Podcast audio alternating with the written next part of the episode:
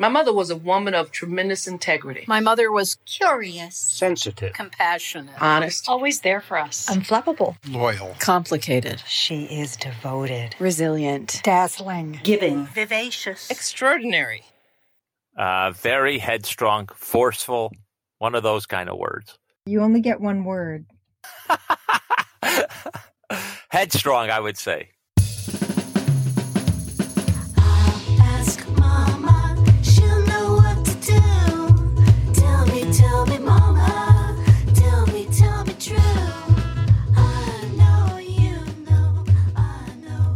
Welcome to Our Mothers Ourselves, a weekly conversation about one extraordinary mother. I'm Katie Hafner, and I'm your host. Forget to be like you. Tell me, tell me, mama. What do I got to do? I know you know. Marsha Emanuel is a nice Jewish girl from Chicago. She married a handsome doctor who immigrated from Israel, and they had three sons Zeke, Rahm, and Ari. It was the perfect setup to live out the American dream in the 1960s. But that isn't who Marsha Emanuel was. She wasn't the kind of mom who took her kids out to a Saturday matinee. She took them to civil rights marches, and she raised her boys to have minds of their own. Marsha's 86 now, and each of her boys went on to high profile lives. Ari is arguably the most famous agent in Hollywood.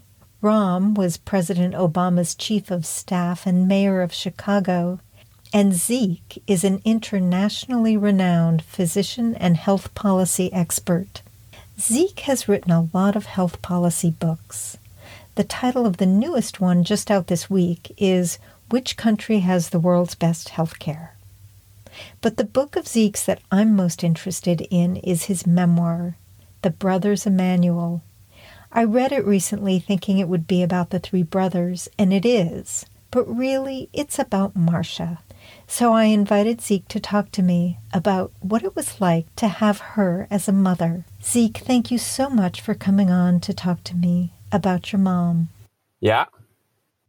Well, and then you say thanks for having me. Oh, I didn't know you were actually doing this. Now I thought that's what you were. You were just telling me that's what you're doing. It's a pleasure, and I'm sure my mom would be happy. I'm sitting in my closet because that's the best sound. You get the best sound that way.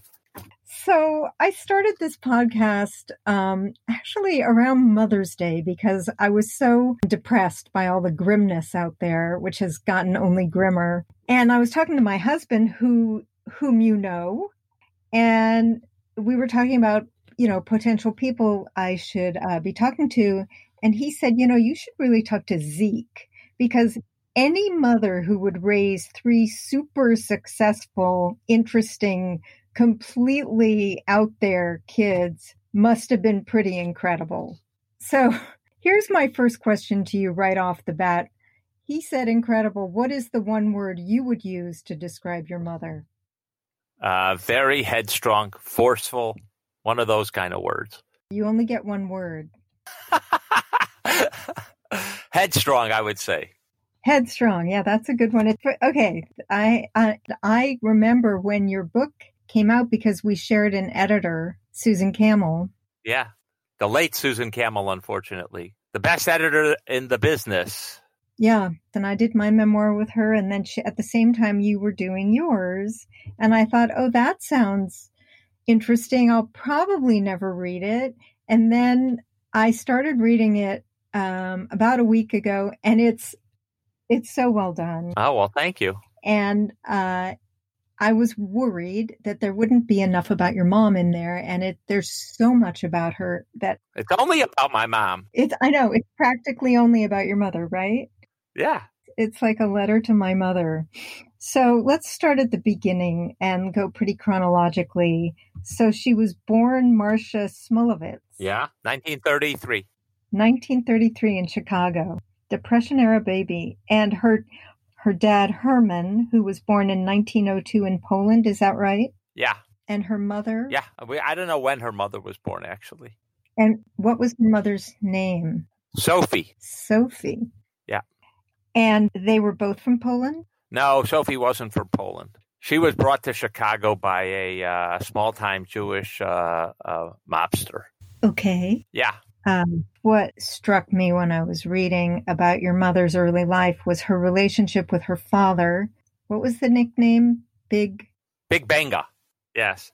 He he was a very he's about six feet and very uh, robust, strong guy. His hands were literally like the old time baseball mitts. His whole hand was a baseball mitt. And you, at one point, I think you said they were like his fingers were like Polish sausages. Yeah, they were just huge.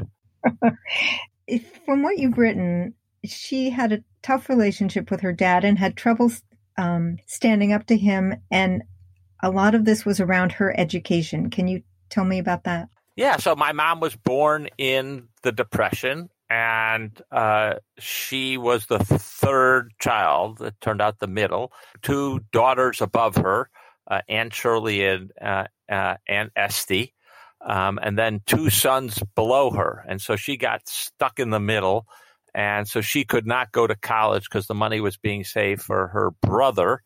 Um, and so she ended up becoming a, uh, a you know, radiation a, a radiology technician, basically doing X-rays in the, you know, uh, 1950s. And she was bitter about the fact that she didn't go beyond high school.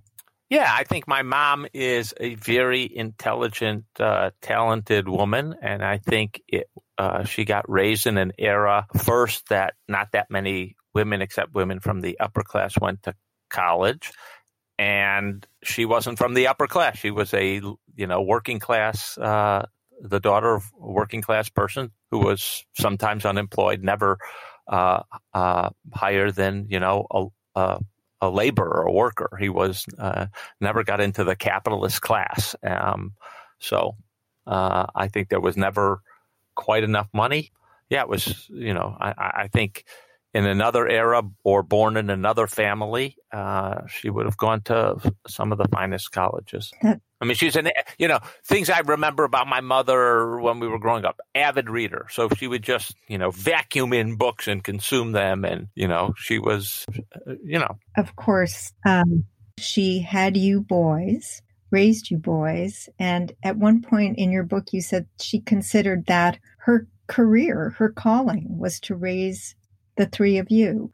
Yeah, I think you know in our, our lingo, she she she was a homemaker. Except my mom was way more than a homemaker because raising us was not like it totally consumed her. It was yes her main activity, but you know she was committed to um, lots of other civic improvement things, uh, like the civil rights movement, like Right. trying to improve local schools, like the anti-war movement. Right. So we we, we were definitely you know I would call it center stage, but we were hardly the only people on stage. Right.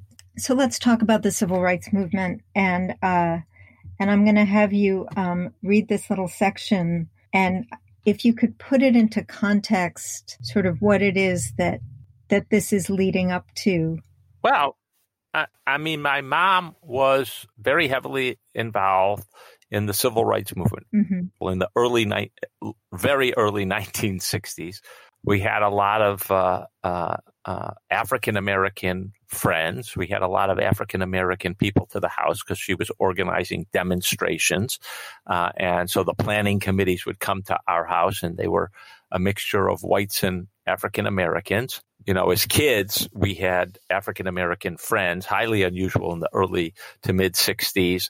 Uh, we would play with uh, Michael Dean and Clifton Dean. We would go to our housekeeper's um, uh, house on the west side and play there. Mrs. And- Henry. Ver, Vern Henry, yes, Vern Henry. Um, I, I was just fondly remembering Vern Henry. I know this is a distraction, but Mhm. uh, Vern taught uh, us kids how to iron and how to take um, satisfaction out of the ironing process. She would set up the iron at an angle so you could watch the TV while you were ironing, and she taught us how to do that. And I, to this day, I find it one of the most relaxing, calming uh, activities, and it's um, you know when I'm talking on a phone call and do you know not a Zoom call but just a phone call, I frequently will iron. It keeps me suitably focused on on the the call, but also accomplishing uh, the ironing. So I, I find it one of the rare Zen moments that I have in my life because I'm not a very Zen person, but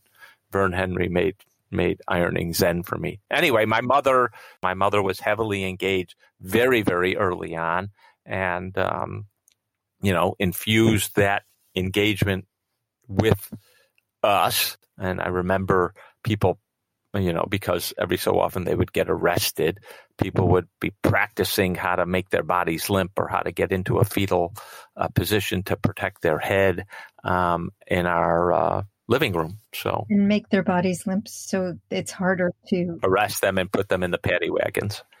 Mm-hmm. And you watched this as little kids. Yeah, we often, yeah, we often engaged in the activity. Your mother was very involved in this. She actually would take you to protests, right? Yes, we went to many, many protests, civil rights and and uh, anti-Vietnam War protests. Okay, so with that context, why don't you uh, read this little section I picked out for you? Okay. From all appearances, my mother was just another homemaker schlepping her kids to a museum or a department store. Many times we actually went to those kind of places. But on other occasions, we went to the Board of Education on Clark Street in Chicago to join picket lines or to South Side schools where black parents lay down in the street to block the delivery of temporary classrooms called Willis wagons after the superintendent of the city schools, Benjamin Willis. These trailers made it possible for school systems to expand classrooms at black schools, maintaining segregation as Chicago's black population grew and hundreds of thousands of whites moved to the suburbs. They were both the symbol and the instruments of the city's racism. My mother wasn't, as she says, a lie down in the street kind of person. As a mother, she recalls, I had to make sure I wasn't arrested because I had children to worry about. And believe it or not, I also had in my mind the idea that I had to get home to make your father dinner. After she had put in an hour or so at one of these protests, my mother made sure we caught the Chicago Transit Authority bus home in time for her to make dinner and get us kids into bed. More than once, we would return home with the same bus driver who had dropped us off.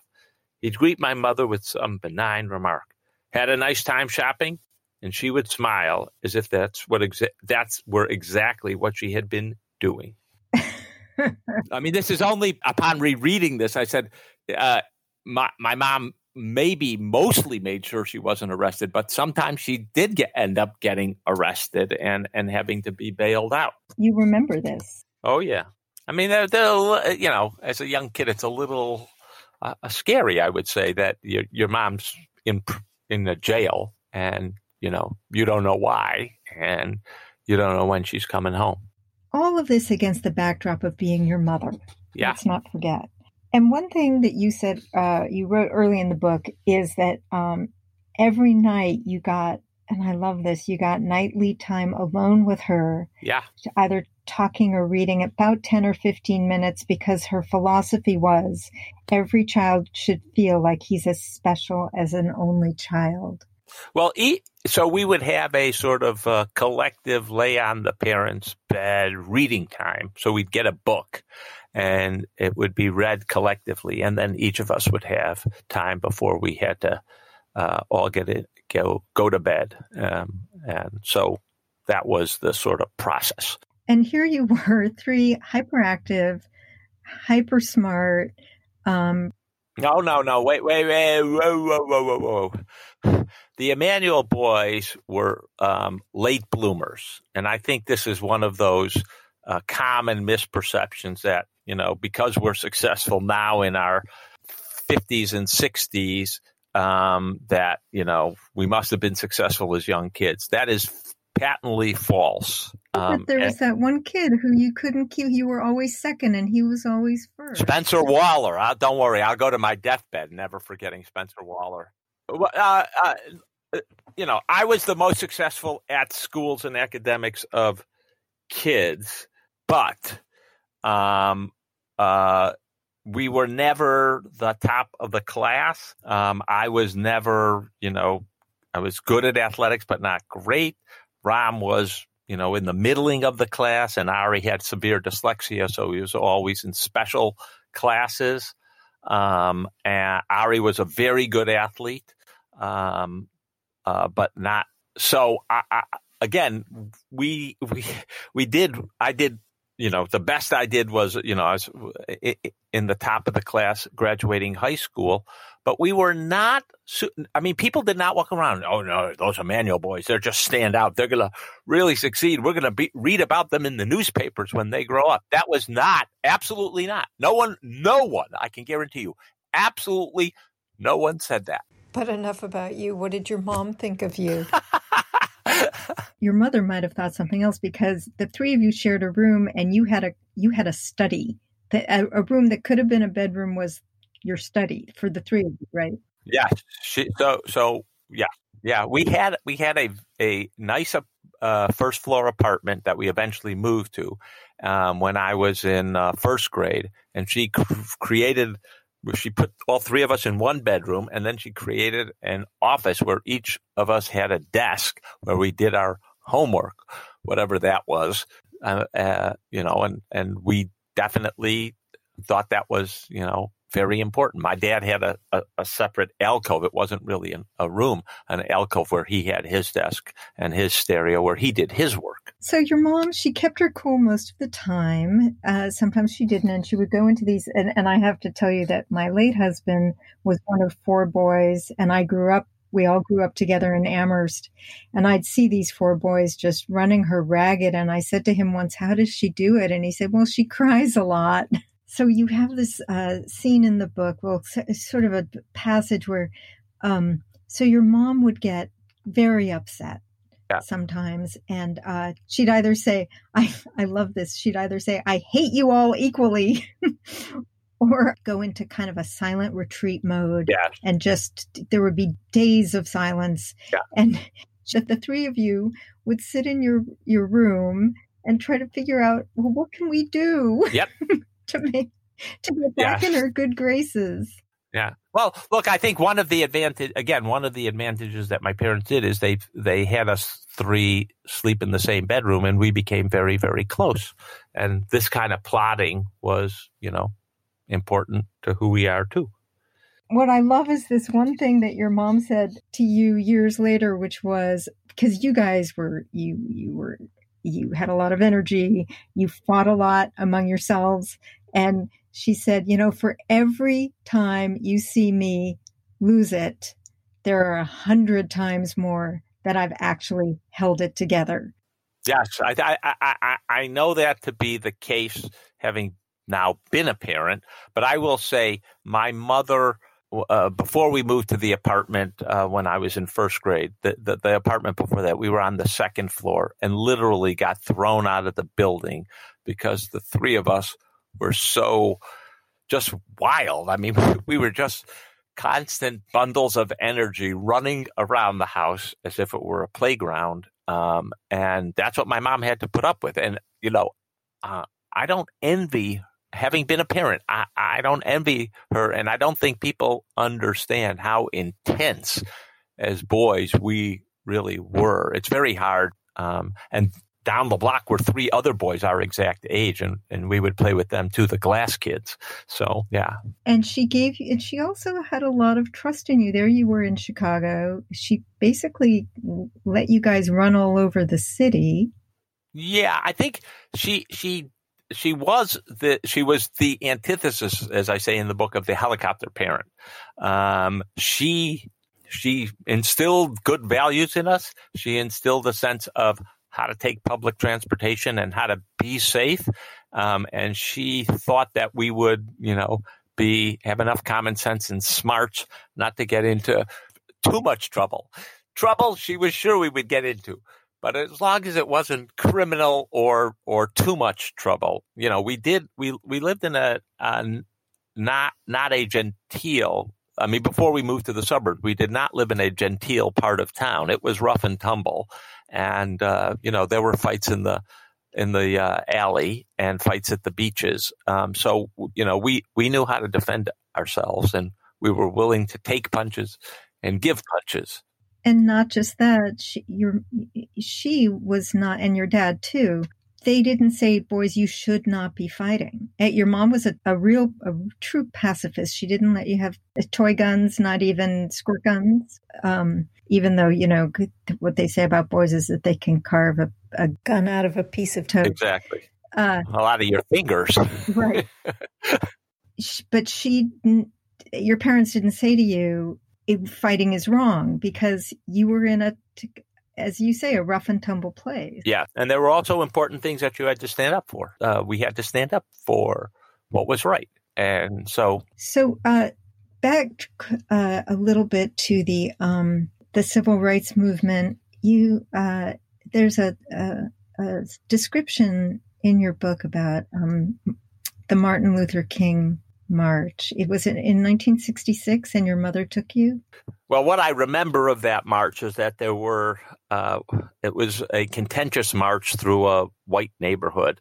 And, um, you know, not unusual in these civil rights marches. We were, uh, we weren't the only whites, but there were, it was predominantly African American, and we were um, whites in it. And um, I remember that, you know, we had to hold hands and be together um, and we were given strict instructions just to keep marching and you know uh, don't get into any fights that was for sure um, and uh, you know we were uh, th- th- lots of things were thrown at us uh, you know i remember the rotten tomatoes in particular and uh, then we went to an auditorium where we heard uh, reverend king uh, give a give an address um, so it was yeah it was a uh, one of the more searing, frightening moments. Um, I think. Uh, I think I was eight years old, which would have made Rahm six and Ari four.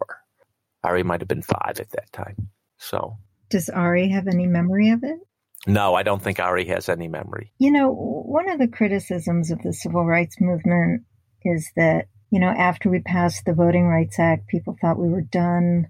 Like white people declared victory prematurely and basically walked away. Does do you think your mom today? How old is she now? My mom, eighty six. And does do you talk to her about this? Uh, did, does she think that we stopped too soon?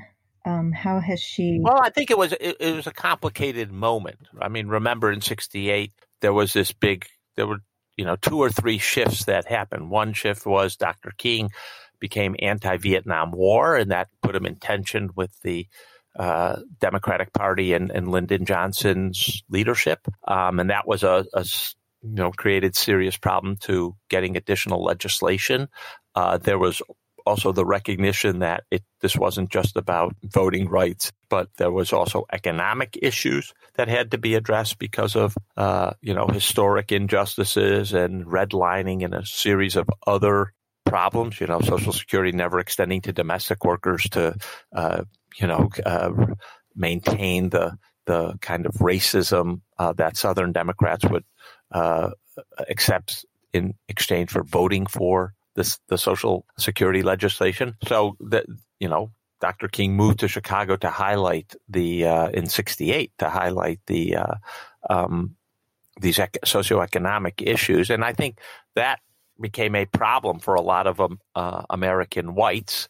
Uh, in addition to the passage of the of the uh, you know education uh, the 65 voting rights act so you know it, it it and then there was also you know this issue of you know are we for whites are we not for including whites became a a, a major tension within a lot of civil rights organizations. I think you know in what is now 50 year hindsight it's clear that uh, uh, martin luther king was you know ahead of his time. Uh, and it's also clear that socioeconomics, you couldn't just get voting rights, you needed to have uh, a measure of socioeconomic justice uh, in this country too. Um, and now we're living through, 50 years later, we're literally living through uh, the consequences of not having addressed this in the in the 1960s. Um, As a little boy, you must have thought, well, this is what all little kids do: is they go with their mom on the bus